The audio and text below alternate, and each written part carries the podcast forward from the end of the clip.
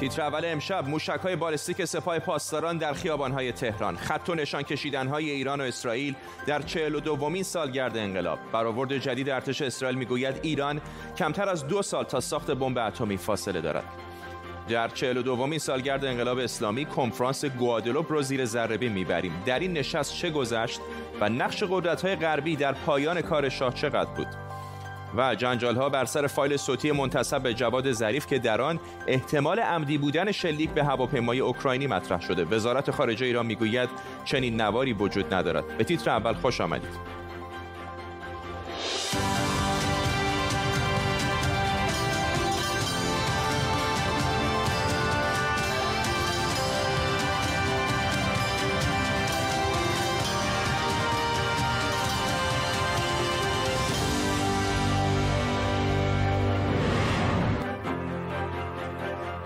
سلام و وقت بخیر. ارتش اسرائیل در تازه ترین برآوردش گفته ایران برای ساخت بمب اتمی به کمتر از دو سال زمان نیاز داره.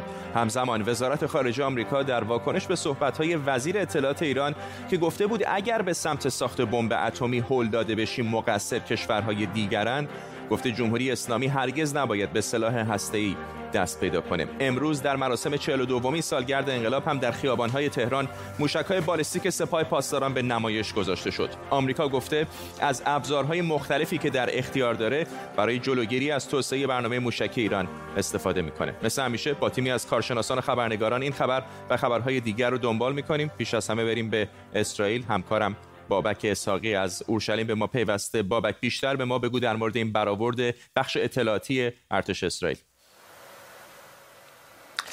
فردا جدا از بخش اطلاعاتی ارتش اسرائیل تقریبا شاخ و شانه کشیدن های ایران و اسرائیل در هفته های گذشته شدت پیدا کرده و حتی در رابطه با اسرائیل جدیتر هم شده. از سخنان آقای نتانیاهو تا وزیر دفاع گرفته و تا فرمانده ستاد ارتش اسرائیل که حتی از برنامه های نظامی برای مقابله با ایران سخن گفته. اما آنچه که رکن اطلاعات ارتش اسرائیل میگه بررسی موشکافانه اوضاع امنیتی و چالش های امنیتی و نظامی هستش که در مقابل اسرائیل در سال آینده قرار داره و آنچه که رکن ارتش میگه بسیار مهم در رابطه با تصمیم گیری دولت تلقی میشه و در این رابطه رکن اطلاعات ارتش گفته که تا دو سال دیگر ایران اگر امروز تصمیم به این کار بگیره می‌تونه به اولین بمب ای دست پیدا بکنه و در عرض چهار ماه هم می‌تونه به مقدار کافی غنیسازی برای تهیه یک بمب ای دست پیدا بکنه. بکنه. ممنونم از تو بابک اساقی خبرنگار ما در اورشلیم. در هفته گذشته عددهای متفاوتی در مورد اینکه ایران چقدر فاصله تا سلاح هسته‌ای داره مطرح شده. از چند ماه تا الان که حرف از دو سال شده. همزمان امروز وزیر خارجه ایران محمد جواد ظریف هم خطاب به رئیس جمهوری آمریکا در مورد بازگشت به توافق هسته‌ای گفته پنجره کنونی به سرعت در حال بسته شدنه. مهران براتی کارشناس روابط بین الملل از برلین به ما پیوسته. آقای براتی حرفای وزیر خارجه ایران که این متناقض برای من به نظر میاد برای اینکه اگر یادتون باشه همین چند روز پیش گفته بود ما عجله ای نداریم. از یه طرف میگن عجله ای نداریم از یه طرف میگن در داره بسته میشه. فقط هم سمت ایرانی سمت آمریکایی هم به نظر میاد که یک موضع مشخصی هنوز پیدا نکردن که اگر بخوام به برجام برگردن به چه صورتی خواهد بود؟ خب ما اگر به موزگیری اسرائیلی ها برگردیم موزگیری اطلاعاتی امنیتی اسرائیلی ها به اصل موضوع می‌رسیم. از سالها پیش همیشه این برداشت رو من داشتم که نهادهای اطلاعاتی امنیتی اسرائیل نسبت به مسائلی که مشکلات میان ایران اسرائیل واقع بینی بیشتری داشتن.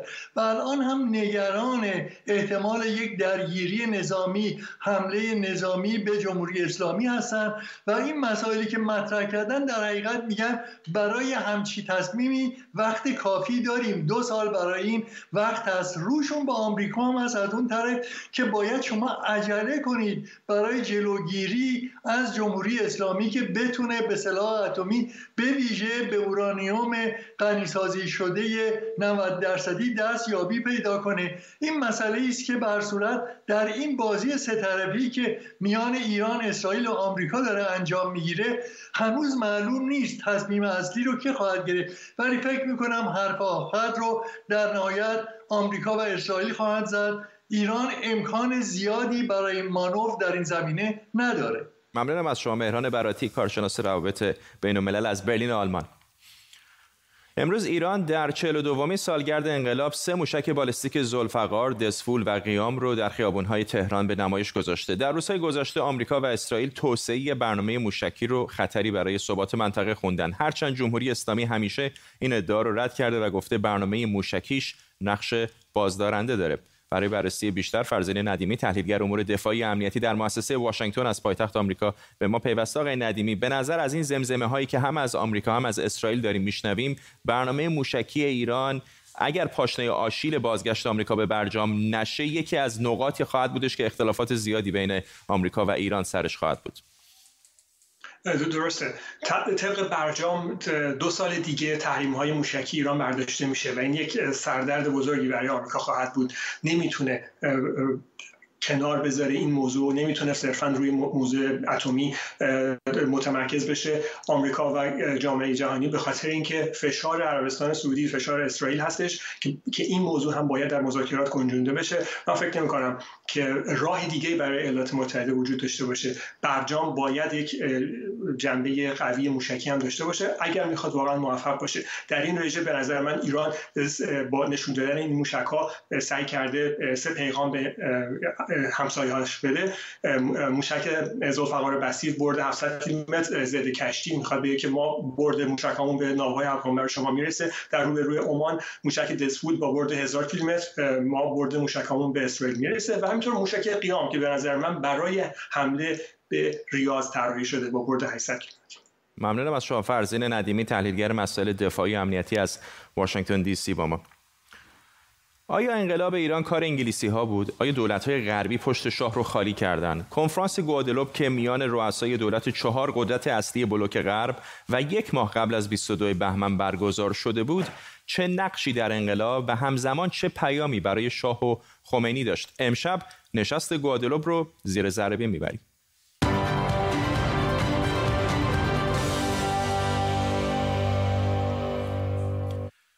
شاید برقراری ارتباط بین کریستوف کلمب و روح الله خمینی غیر ممکن به نظر بیاد. اما این دو در این نقطه حدود یک ماه پیش از انقلاب به هم برخورد می کنند مجمع الجزایر گوادلوپ. نه روز قبل از خروج شاه از ایران رؤسای چهار قدرت غربی در اینجا دور هم جمع میشن تا در مورد مسائل جهان با هم حرف بزنند. یکی از اون موارد وضعیت ایران و مشخصا شاه و خمینیه. حالا اینا چه ربطی به کریستوف کلمب داره؟ 500 سال قبل کریستوف کلمب اولین اروپایی بود که به اینجا قدم می‌ذاره. و اسمش رو می‌ذاره سانتا ماریا دو گوادلوپ یعنی مریم مقدس گوادلوپ. این مجمع الجزایر دورترین نقطه اتحادیه اروپا است و در حال حاضر جزء خاک فرانسه به حساب میاد. خب جای تعجب هم داره. فرانسه کجا و اینجا کجا؟ وسط کارائیب. در واقع این میراث دوران استعماریه و بعد از دست به دست شدن بین قدرت‌های اروپایی دست آخر به فرانسوی ها رسید فرانسه از سران کشورهای آمریکا، بریتانیا و آلمان غربی وقت دعوت کرد تا در مورد بحران ایران، جنگ کامبوج، افزایش و نفوذ شوروی در خلیج فارس و کودتا در افغانستان مذاکره کنند. اون قسمتش که به ما مربوط میشه اینه که تصمیم چهار قدرت بلوک غربی بر این شد که شاه ایران رو ترک کنه. جیس گاردستن رئیس جمهوری وقت فرانسه میگه از نظریه آمریکایی ها غافلگیر شده بود و از قول جیمی کارتر نوشته اوضاع ایران بسیار آشفته است و شاه دیگه نمی‌تونه دووم بیاره. به هر حال نتیجه این شد. شاه نه روز بعد از کنفرانس این چهار نفر ایران رو برای همیشه ترک کرد. یه مدتی است که احساس خستگی می‌کنم و احتیاج به استراحت.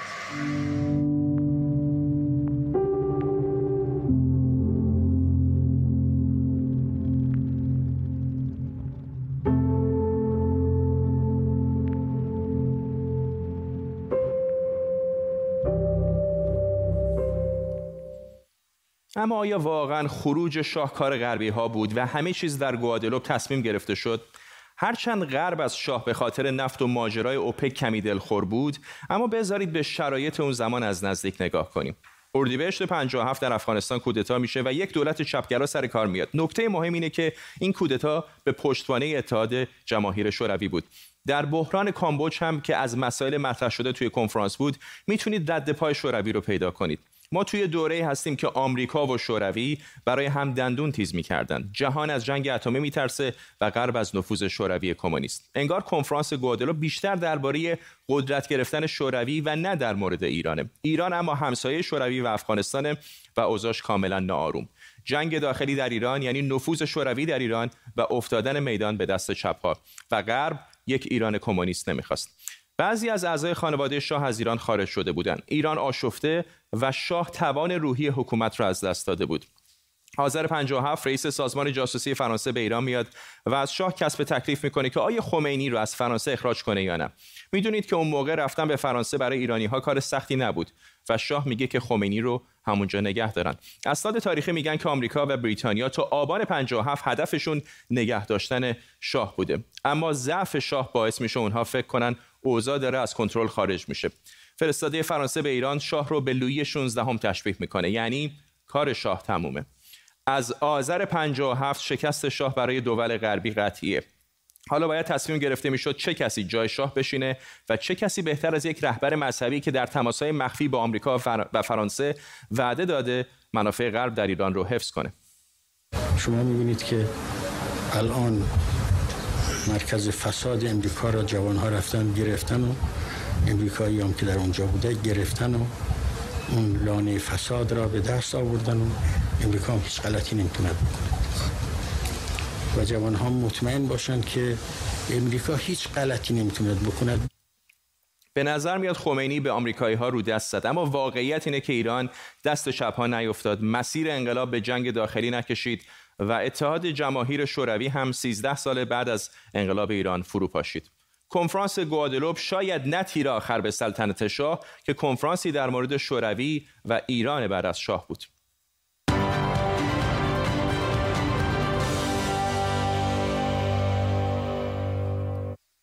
مرزاد بروجردی رئیس دانشکده امور بین‌المللی ویرجینیا تک از لس آنجلس با مساق بروجردی.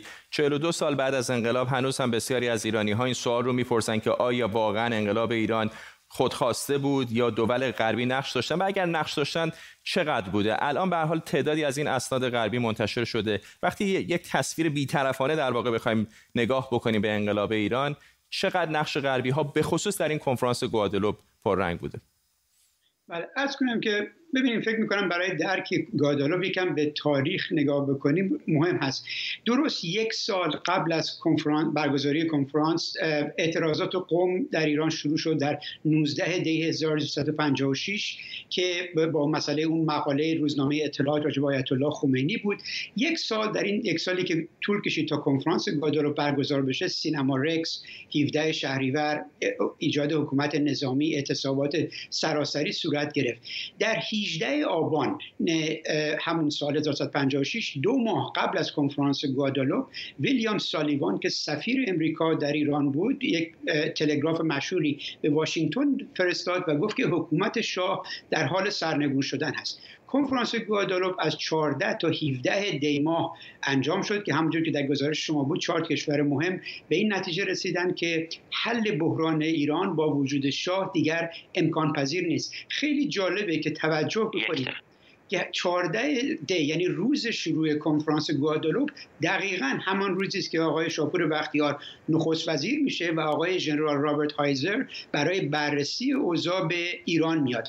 دو روز هم بعد از پایان کنفرانس گوادالوپ مشاور آقای بروژینسکی که معاون امنیت ملی امریکا بود ایشون میگه که کودتای نظامی بر ضد بختیار رو باید امریکا ازش حمایت بکنه و یک عقد پیمانی بین ارتش و خمینی صورت بگیره که خب این کار نمیشه. لزوما و بر 26 دی ماه هم شاه ایران رو ترک می‌کنه. بنابراین به نظر میاد غربی ها تا اونجا که می‌تونستن سعی کردن از حکومت شاه حمایت کنن ولی وقتی که دیدن دیگه امکان پذیر نیست در گادو به این تصمیم رسیدن که به پایان ایشون ممنونم از شما مرزاد بروجردی رئیس دانشکده امور بین‌المللی ویرجینیا تک از لس آنجلس با ما.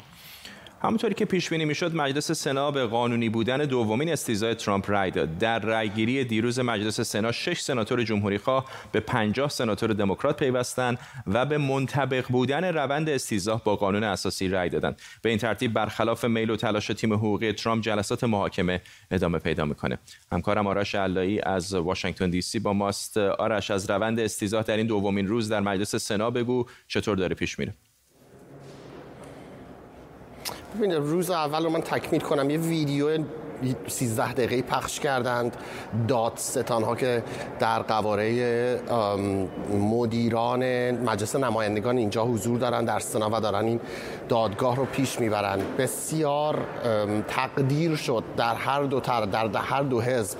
از جوری که این مدیران تونستن اون چهار ساعت خودشون رو در واقع تقسیم کنن بین همدیگه و یک بازخواست در واقع خیلی احساسی رو راجبه اون اتفاقاتی که روز ششم ژانویه افتاده و منجر به شورش شده طرفداران ترامپ وارد کنگره آمریکا شدن انجام دادن. در نقطه مقابل تیم ترامپ روز خیلی خوبی نداشت. پولیتیکو نوشت که حتی آقای ترامپ در مارالاگو تقریبا سر تلویزیون داشته فریاد میکشیده چون بسیار ناراضی بوده.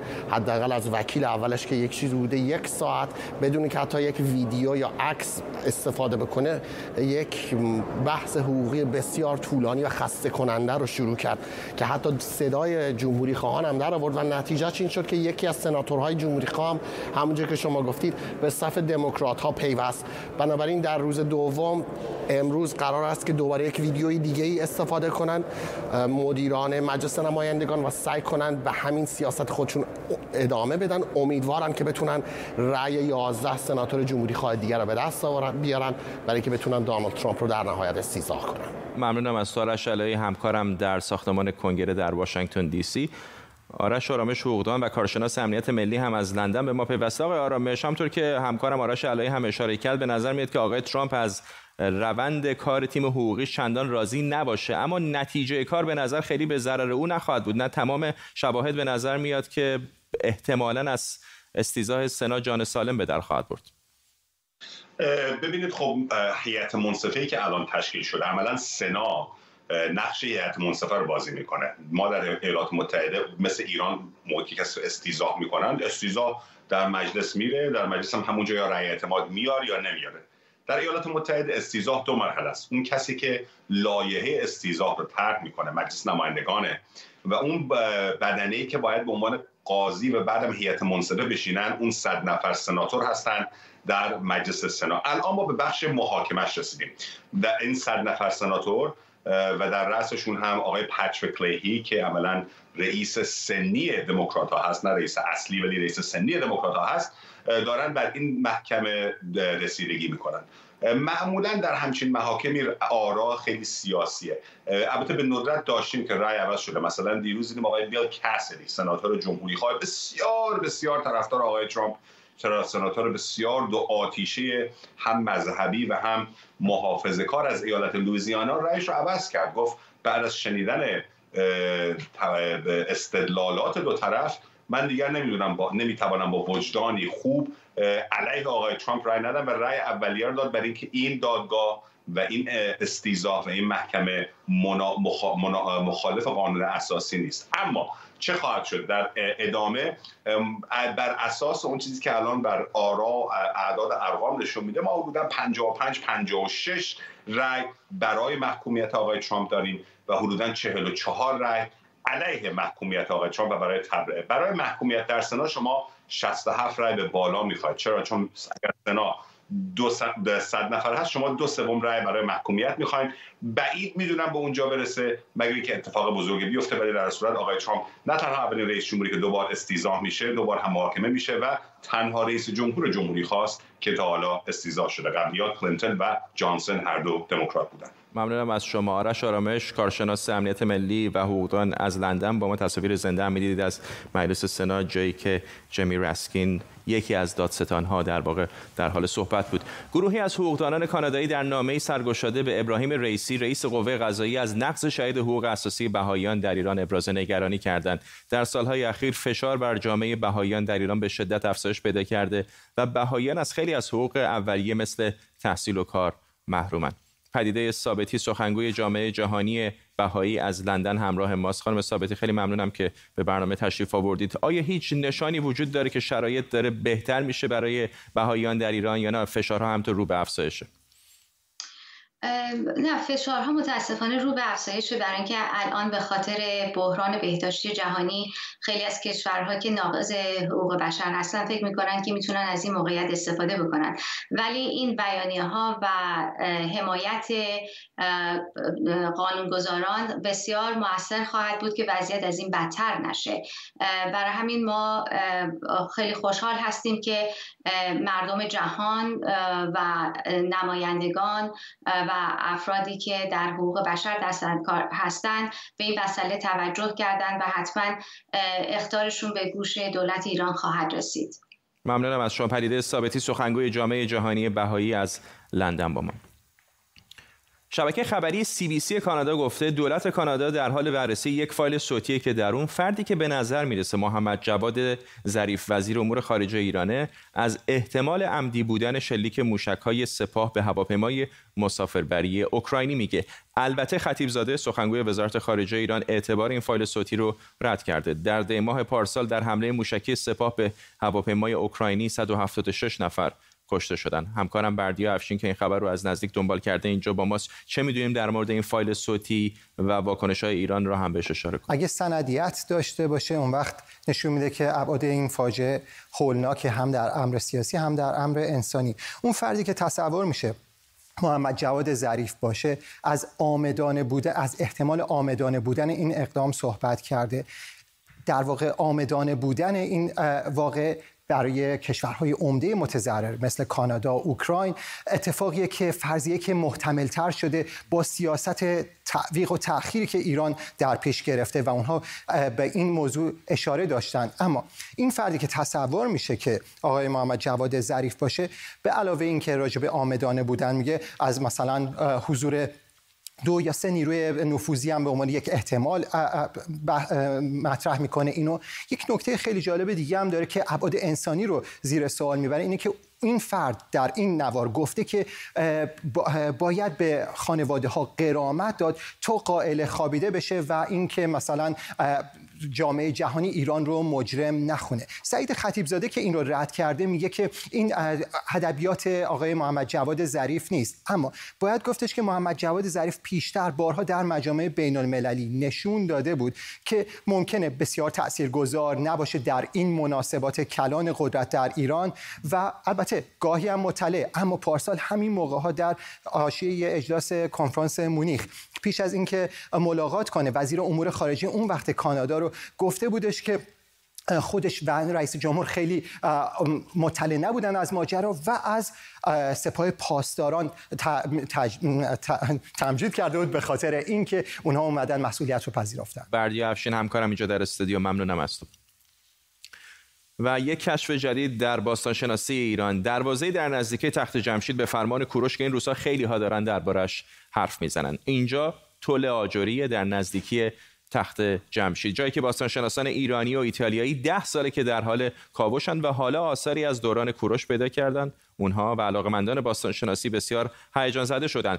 کشف اونها دروازه‌ای که به دروازه کوروش معروف شده و به دستور خود کوروش بنیانگذار سلسله هخامنشیان بعد از فتح بابل در نزدیکی تخت جمشید ساخته شد. چیزی مشابه دروازه ایشتار بابل. کوروش در سال 539 قبل از میلاد مسیح بابل رو فتح کرد شهری بزرگ و آباد در جنوب بین النهرین. مورخان نوشتن که بابلی ها مقاومت زیادی در, در برابر سپاه کوروش نشون ندادند و کمی بعد که خود کوروش وارد شهر شد جشن بزرگی هم برپا کردند. دروازه ایشتار دروازه اصلی بابل بود که اسمش از ایزد بانوی عشق در تمدن آشوری اومده. این دروازه که بخشای باقی موندهش در موزه برلین نگهداری میشه آجرهای لعابی و نقشهای لوتوس یا نیلوفر و مشخوشو داره. مشخوشو اینه نماد ایزد بابلی مردوک. بقایای این دروازه در نزدیکی تخت جمشید نشون میده که از دروازه ایشتار در بابل الگو گرفته بوده و البته بزرگتر از اونه. در دوران بعد از کوروش نقشای معماری بیشتر نقشای معماری بیشتر شامل شیر بالدار و گاو می‌شد که روی دیوارهای تخت جمشید می‌بینیم. البته می‌دونیم که امپراتوری پارس در دوران کوروش ترکیبی از نژادها، قومها و ادیان مختلف بوده و سعی نمی‌کردن مذهب خاصی رو به دیگران تحمیل کنن. بعد از کوروش داریوش و جانشینانش تخت جمشید رو ساختن الان اثری از کاخ کوروش نمونده و ده ها ساله که باستان شناسان در این محبته مشغول کاوشن این دروازه از نظر تاریخ گذاری در حقیقت همراه با فتح بابل در دوره کوروش بزرگ هخامنشی عملیات و پروژه ساختمانی اینجا آغاز شده و در دوره فرزند کوروش یعنی کمبوجیه به بهره برداری می‌رسه. خب قبل از پایان برنامه تصاویر زنده داریم از ساختمان کنگره مجلس سنا جایی که جیمی رسکین نماینده ایالت مریلند در حال صحبت هست. او یکی از کسانی هستش که به عنوان مدیران مجلس نمایندگان در قامت در واقع دادستان در مجلس سنا ظاهر خواهند شد. دیروز همون سخنرانی احساسی داشت و حتی برای لحظاتی اشک به خاطر یورشی که در آستانه انتقال قدرت در کنگره صورت گرفته بود. گمان میره که ممکنه تا همین یک شنبه یا دوشنبه نتیجه نهایی استیزاه آقای دونالد ترامپ در مجلس سنا مشخص بشه. به نظر میاد که رئیس جمهوری سابق آمریکا چندان از عملکرد تیم حقوقش تا اینجا راضی نبوده.